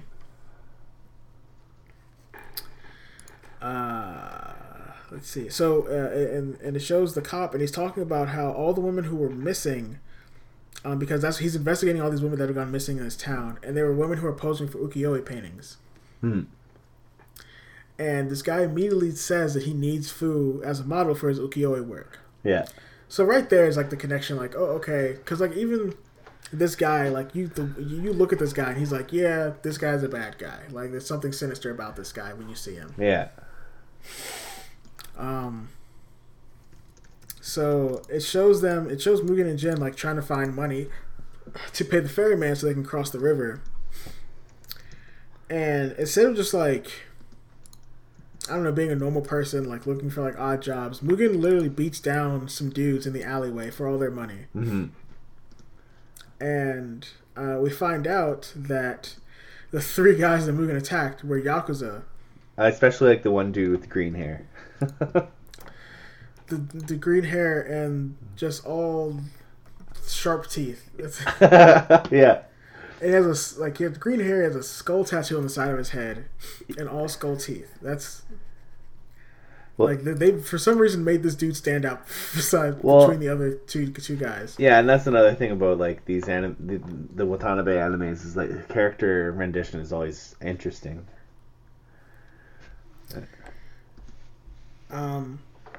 So he beats these guys down, takes all their money, and they run away. And they say, we'll make you pay for this later. And immediately I was like, yeah, okay, so this will come back up, and we're gonna probably kill these guys. Yeah. So we come back to the artist, and he's taking Fu to this gallery where all of his ukiyo-e paintings are. And he's explaining that he wants to use her, and he says that he'll pay her for her time. And again, because they are looking for money, she agrees to it. Mm-hmm. So, he's painting Fu at his home, and he's actually painting the beauty looking behind with Fu as the model. Yeah. And as soon as he finishes painting, all these guys come in and just capture her. Yeah. He says this is another part of my work, and just like lets the guys take her. Yeah. So it cuts to him walking through the street late at night, and we see this I guess we'll say middle-aged woman who's like, I guess she's one of the leaders of this Yakuza gang that we've been running into so far in this episode. And she like tries to like seduce the artist guy, and he's just like not having it. Yeah. Like he's what does he say? His stomach has been acting up, and he's just like tries to slip away from her. It's already really clear when he's painting food that he's really uncomfortable with like being around women. Period. Yeah. Yeah. So so he gets away from her, and he goes to where they actually took Fu, and says that he's going to break her out. Yeah. So he gets her out of this barrel that they stuffed her in, and unties her, and she immediately slaps him across the face for what he did to her. Yeah. And she asks him. She says, why did he do this? How many women has he done this to? And at first, he tells her that he didn't. He said he doesn't know. At first, he didn't know that this was a thing that was happening. And she tells him like, he's making excuses for himself, not to, to not put the blame on himself for this happening. Yeah. You forgot about the Momoko part before that. Oh my god. So they're stuffing Fu into this barrel, and she's like struggling, and Momoko goes to like jump out and I guess attack one of the guys. Yeah. So Fu can get out. Just in case you haven't seen it, he's a flying squirrel. So like he jumps out and spreads his arms and legs and turns into like a flying rug. And he slams the lid down on Momoko. Yeah, it's so sad. And one of the guys was like, "Did you just hear like a small animal just now?" Because I guess they didn't see Momoko, and then it shows Fu and Momoko inside the barrel. It shows Momoko like collapse backwards onto Fu. Uh huh. Yeah. So the Yakuza and the women, the middle aged the woman shows up. Yeah. And she says, "Oh, so you're interested in young women like this now?" Because I guess he didn't want to be with her, so I guess she figured it was somebody else and not her. Yeah. And not, like, I'm actually trying to free her. She was worried about herself at that point. So they actually beat the artist up and I guess for trying to betray them or something. Yeah. And Mugen is actually in his home at this point and asks where she was, what happened to her. So they run back to the building where they were keeping her. They've already taken her out of here. They've already taken her barrel out of there. Yeah. Because the building where all his paintings were a magazine shop, mm-hmm. were a front for a human trafficking ring that they were running. Yeah. Meanwhile, the detectives investigating them for distributing pornography. Right. Yeah. Not for the trafficking ring, just for distributing pornography. Yeah. So. Which is like it's a very Japanese crime to punish. Yeah. So they come back to where Fu was being held, and there's one barrel left in there. Yeah. And they say, "Oh, there's a barrel still here." And then it shows the cop burst out of the barrel and says, "Oh, the barrel moved." Or something, no, something popped out. Yeah, that's Mugen's only line when it happens. Something popped out of the barrel. Yeah. And it's this cop. I don't know. I guess he's just been in there, all night or something, waiting for the guys to show up. And he's just he's in just his underwear and he's just sweating inside this barrel with his sword. It says, "Oh, I guess I missed him by a few seconds." Yeah. So it shows Mugen chasing down these guys with the barrels and the boat, trying to go rescue Fu. Mm-hmm. Again, it's these same three dudes he's run into already in the episode. And one of the guys, even when Mugen goes to jump on the boat, the guys immediately just says, "Please not again," and just immediately gets his face stepped on. Yeah. So he makes really short work of two of the guys, and the third guy, our Fred with the mohawk, has taken Fu and just taken her out of the boat, and is running through the streets with her, running back to the magazine shop. And Mugen chases him down, cuts in half this door, and kicks it right into this guy. Yeah. And he bursts through, and you see the woman, I guess they're. She was doing a transaction with somebody, trying to sell one of the women. And the cop is there, and I guess this cop is so great because he's just so aloof to what's actually happening. Yeah, he's almost there, but he doesn't have all the facts. And he's just staring at one of the porno mags instead of trying to really arrest them at this point. Well, and also it's important to note that when he was in the barrel, he busts out in his underwear. Yeah. One of the towel wraps around his stomach, and he's wearing a G-string basically. Pretty much. Yeah. And he busts out right in front of Mugen, and at this point he shows up to the scene of the crime, and he's got Fu under his arm, and he's in this giant basically it looks like a diaper. He's in this just giant diaper, and his sword isn't even unsheathed. It looks like it's just a big black truncheon. And he's calling them out for distributing porn, and everyone's kind of what? Yeah, it's not the actual thing that's going on here, but just because of the porn. Yeah. So all the people get arrested. All the Yakuza get arrested for actually having the traffic ring. Well, the leader of their leader gets arrested for it. Who was an old man who Jin was actually playing Shogai with. Yeah. Through the entire episode. That's where Jin. Just in case you were wondering what happened to Jin this episode. Yeah. Jin in this entire episode has been playing Shogai with this guy for 2 days. Yeah.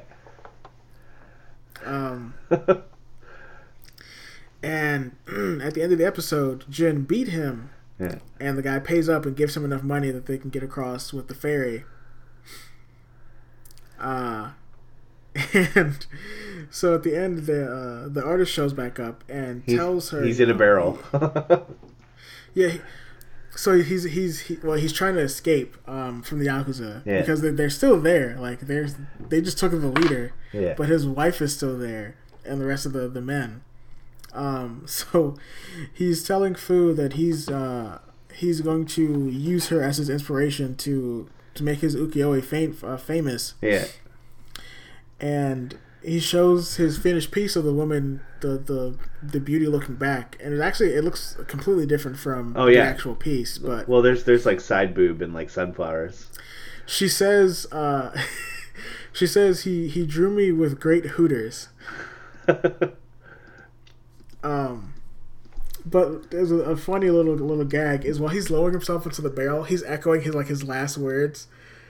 Like he's actually, instead of just like letting the sound echo, he's like I'm leaving, and then just like sits in the barrel. Yeah. And then there's a gag at the end too, where it cuts to like Vincent Van Gogh's house, and it shows the ukiyo-e painting in Vincent Van Gogh's painting, like a painting within a painting. They're like his art was inspired by his ukiyo-e paintings.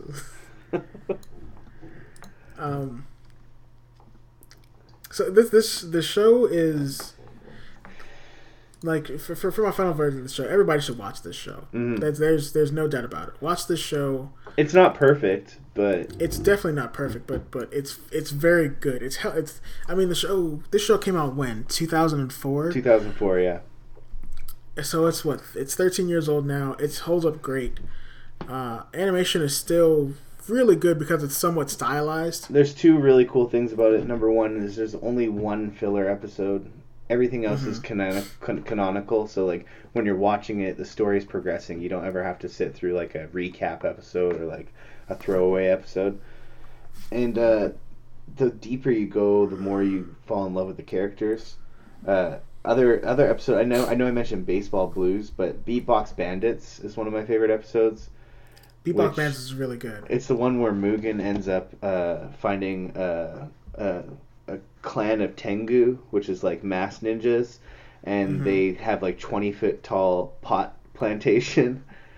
It's pretty amazing. But yeah, the whole thing it comes together really well, and if you're interested in like Edo period Japan or you like hip hop or Chambara films, it's like I would say it's the perfect blend of those three, for sure. It's mandatory viewing. Even for people who don't like anime, I'd say it's a good entry point. If you just want to show us some really good music in it, it's yeah. So that's Samurai Champloo. Let me pull back up my show notes because I have a whole bunch of other stuff open.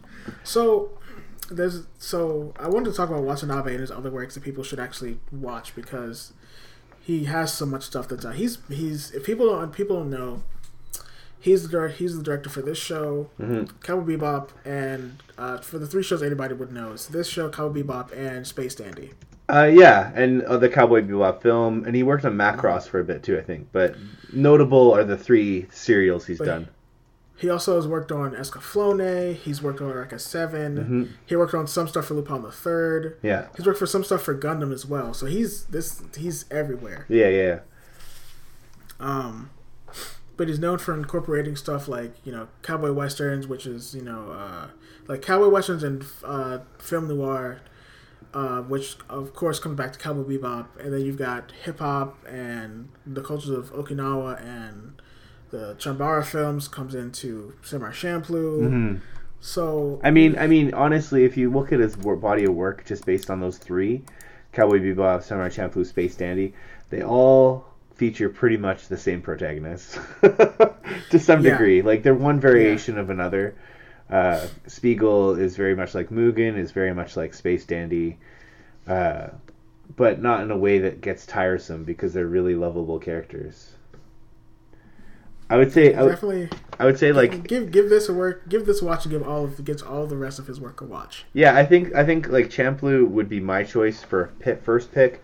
Then I'd say Bebop, then Dandy if I had to pick which way you're gonna watch them, because I feel like Dandy requires the most experience. Yeah, between with all of his work, I definitely say I would actually do Bebop, then Champloo, and then Dandy. But I wouldn't do Dandy first. No, definitely not. Dandy. Get more acquainted with his work before you get into Dandy. Dandy would scare some people off, I think. Dandy was like when I watched the first episode, I was like, man, this show's really weird. Like. But I was like, this is a Watanabe thing, so it makes a lot of sense. I think it's like episode 3 or 4 when he gets the crap kicked out of him in that restaurant. That's when I was like, okay, this is I'm okay. Yeah. But yeah, like the first couple, I was like, oh man, this is way out there. But also, let me pull this up because I wanted to talk about a little bit of New Jabez. This episode might run a little long. It's okay. We're at like an hour 40. It's okay. Yeah, we're good. We're good. We can edit out the part where I talk about the Yeti. That part's not important. No, it's not important. That's staying in there forever. Just trim it down a little bit. I feel like I oversold myself. So I wanted to talk about, because we talked about this in the beginning of the episode. It's more about Nujabes and like his work, because it's the first thing you hear when you watch the show. Mm-hmm. And Nujabes unfortunately passed 7 years ago. Actually, 7 years ago, like this month, he passed in February 26th, 2010. Yeah.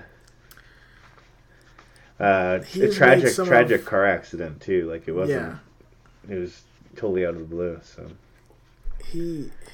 some of the best music you can listen to. If nothing else from the show, go listen to some Nujabes music after this, and just take like an hour for yourself and just listen. He's one of the, I would say he's probably the most iconic Japanese hip hop composers by far, and like I think the draw to his stuff is that he uses those really nice clean jazz samples that aren't necessarily identifiable, like those little piano cuts or. Mm-hmm. Various things, but the way he incorporates it into Japanese culture as well. So it's not just like, he's not just like a flavor of the week sort of guy. Like there's this one track called it's gonna drive me nuts. It's one that's basically about a fireworks festival in Japan, and the whole track starts with like you can hear the fireworks popping, and then the jazz beat comes in, and it's just amazing stuff. Yeah, this is where I wish Vince was here, because he would. God, you two could do a whole episode just talking about his music, because Vince is like the biggest music head that I know. Yeah. But yeah, if nothing else, it's very chill. Like yes, if you something you can just put on and just leave on and just have it be like your background music for the day. You could like meditate to it or do yoga.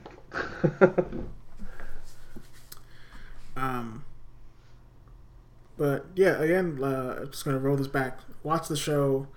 Enjoy it. It's fantastic. Mm-hmm. Even if you just watch these, like I want to say watch more than these 5 episodes. Like at least watch episode 1. If you're going to watch these 5 episodes, watch them, and then watch like the baseball episode, because that's just a fantastic. That's the episode that most people know from the show. Oh man, but you can't sell it short. Even episode 6, like with the eating contest and the Dutch dude. The eating contest was really good. Like watch the whole thing. It's all on Crunchyroll. It's 26 episodes. Just watch the whole thing. Just don't sell yourself short. Just watch the whole thing. You won't be disappointed. At least not. And make sure you watch the opening and ending for every episode, because you're just gonna love it. Yeah. Some point in this episode is going to be battle cries playing in the background. I don't know where, but I'm going to throw it in there.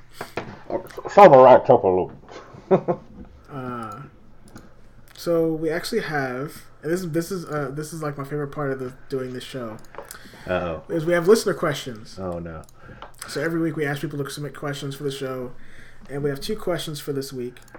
Uh-oh. I'm already worried. So our first question comes from Stephens Ryan, and this is from Facebook. And they ask, what is your favorite underrated and favorite overrated anime? You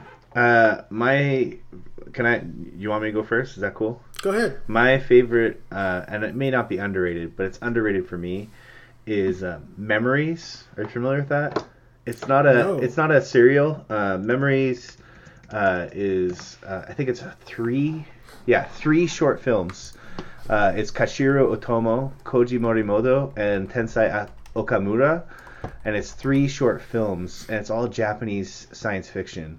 I have seen this. So it's Magnetic Rose, Stink Bomb, and Cannon Fodder. And my favorite of the 3 is Magnetic Rose, because it's like a salvage freighter finds like a distress signal in space, and they come upon like a space graveyard, but like the graveyard is like falling apart, and like European like interiors and stuff, and they get into it and they start to hallucinate and shit. It's really cool. But the other 2 are also really awesome. One's about a dude who becomes a human stink bomb that like kills people, and then the third one's about two walled cities perpetually at war. But that was the first anime that I watched that wasn't recommended to me. It was one that I just pulled off the shelf in a video store, and it's always held a close place in my heart. And most overrated anime that I love is Cowboy Bebop. Okay. Because everybody loves Cowboy Bebop. I think it because it's so popular, it's overrated. For me, that or Spirited Away. Sorry. Okay. It's nothing serialized, but it's a movie. My favorite, underrated is Steamboy. Oh man, that is definitely underrated. I love Steamboy to death. It came out in like 2004. It was like right before I went to high school. It came out. Mm-hmm. It actually came out in the movie theaters. I went and saw this in the movie theater. Yeah. It's about it's. I'm not a huge like steampunk fan. I'm not all super into steampunk stuff, but this whole thing is set in like Europe. It's set in like in 19th century Europe, and they've made huge strides in like steam power. And it's about this man and his son, and this weird spherical thing that is powered by steam, and everybody wants it, and it's. It's like it's pretty much like the most space opera European thing you can probably watch. Yeah. But it's actually noted to being it's still one of the most expensive Japanese animated movies ever made. And it here's the thing. Here's why it's underrated. It came on the heels of Akira. It's the same director, Katshiro Otomo. It came on the heels of Akira. So a lot of people were like, "What's next? What's after Akira?" And then they're like, "Oh, steampunk." But it's a really good movie. It's really solid. It's really good. Yeah. For most overrated, God, what is my favorite overrated anime? Probably Yu Yu Hakusho. I will go on the record saying that. I mean, that is my favorite anime series, but that's everybody's seen it. I don't know anybody who really hasn't seen at least an episode of Yu Yu Hakusho. I mean, that haircut, green coat combination is enough for you to be, what is this? I need to watch it. Exactly. Yeah. So thank you for your question. And our last question comes from our good boy, Coffee Condor. Bryant, thank you for asking the question every week. We love you. Bryant's question is, what is your stand name and ability? If nobody knows what stands are, it's the JoJo's Bizarre Adventure thing. It's pretty much like your fighting spirit that has been like materialized to have like a physical form, and they all have weird abilities and stuff. You can go first on this one. Oh man, what would my stand name be? Inability. Holy shit, I have no idea. What would my stand name and ability be? I got mine. Because with JoJo, it's all classic rock. But it doesn't have to be classic rock. I would be Hocus Pocus by Focus. If you don't know that song, go look it up on YouTube. It is 7 minutes of Led Zeppelin slaying yodel rock. So Hocus Pocus by Focus would be my stand name, and my ability would be obviously some form of yodeling. Ooh. Shit, does it have to be rock affiliated? Because I figure No, man. You can mix it up. Mine would be the Quiet Storm. If I don't think you would know what this is. The Quiet Storm is actually it's like the longest running late night radio program, and it started actually in DC. Okay. And it's they still actually do it. What kind of it's like late night R&B music. Okay. It's like really chill, like old R&B music. Who? It actually starts every every time it starts. They play the entire Quiet Storm by Smokey Robinson. Yes, by Smokey Robinson. Now, what would my ability be? Probably like some sound barriers or something. Nice. But yeah, definitely. Oh God, the Quiet Storm. Yeah, I'd be all about that. That fits, man. That fits. So thank you, Coffee Condor, for your question. Thank you, Coffee Condor. Let me pull it back up my show notes because I have a million things open on my computer right now. So yeah, we've gone through everything. Next week we will be back for Samurai Jack. I know it's two samurai things back to back, but completely different kinds of samurai. We're gonna do Samurai Jack. I know it's not anime. It's Western animation, but this is about as close as we can get for Western animation. Uh-huh. And I really want to talk about it because the new season is actually starting really soon. I still can't believe that's happening. It's gonna be amazing. I'm so glad they finally came back and are doing this again. I've been rewatching with my kids, and they love it. Really? Yeah, that's awesome. Well, we just finished Batman the Animated Series, the original, and oh my God! So they're right on the heels of that for Samurai Jack. Okay. Yeah. I really hope they get the RZA back because he did all the music for the original Samurai Jack. Yeah, it's possible. I don't know if he can recapture the same flavor though. He's changed a lot. I don't know, man. I don't know. I wonder if they get him back for something. I hope it's just a redo of even just the intro would be really nice. But Glenn, thank you so much for coming here and doing the show with me this week. I know the full all three of us weren't here this week, but at least you could do it with just me. I'm really sorry for being on your show, and I'm really sorry for everyone who had to listen to this. I mean, I'm sorry everybody's listening to this every week, but for some reason people keep listening. But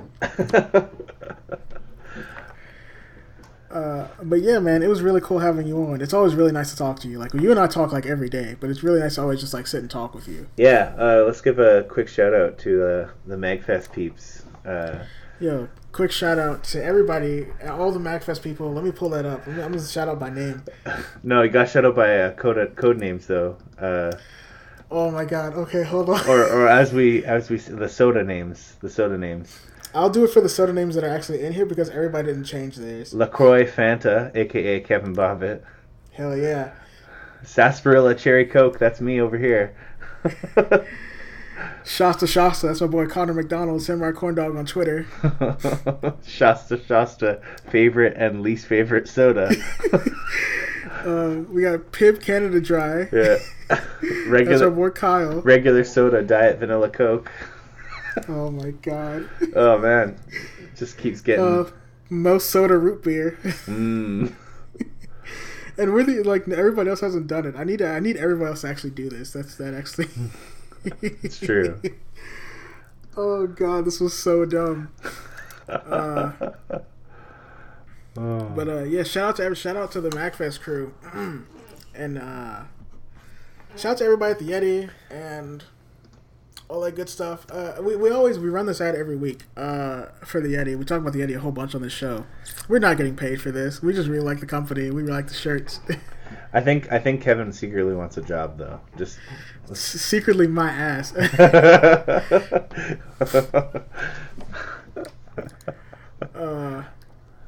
So yeah, thank you guys for listening this week. Don't forget to send your listener questions to the email at shonentrashcast@gmail.com, or you can leave them on the Twitter account. We make a post every Sunday before we record. You guys can leave questions there. But I have been your spectacled samurai, Kevin Bobbitt. And I've been the Great White North edition of the Yeti, Glenn O'Neill. See you guys next week. See you next week, guys. Bye. Bye, guys. Yeah, sharp like an edge of a samurai sword, the meant to play, cut through flesh and bone. Though my mind's at peace, the world out of order, listen and the heat, life gets colder. Oh yes, I have to find my path, no less walk on earth, water and fire. The elements compose a magnum, opens my motor, so piranha is an alga. Steel packed tight in micro, chip on my armor, a sign of all pro. The ultimate reward is done out of wars, at odds with the times and wars. No lords, a freelancer, a battle cry of a heartbreak, a dove and a teardrop. Wonder why lone wolf don't roll with the clan, only trust instincts and be one with the plan. Some days, some nights, some live, some die in the way of the samurai. Some fight, some bleed, some up, some down, the sons of a battle cry. Some days, some nights, some live, some die in the name of the samurai. Some fight, some bleed, some up, some down, the sons of a battle cry. Battle cry.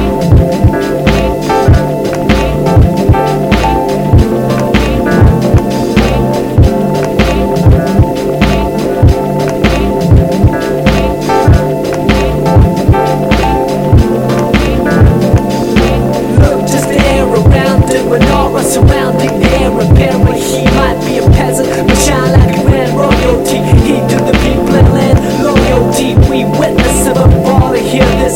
See sickness in the ocean of wickedness. Set sail to the sunset, no second guessing. Fall each down with the spirit of the Wild West. The growing crow coat stands tester. Time for the chosen ones to find the best. Noble minds that never grace the face of hemisphere with the fear fly over the blue yonder, where the sky meets the sea and I meets no I. Employed each world and became a man to serve the word to save the day, the night, and the girl too. Some days, some nights, some live, some die in the way of the samurai. Some fight, some bleed, some up, some down, the sons of a battle cry. Some days, some nights, some live, some die in the name of the samurai.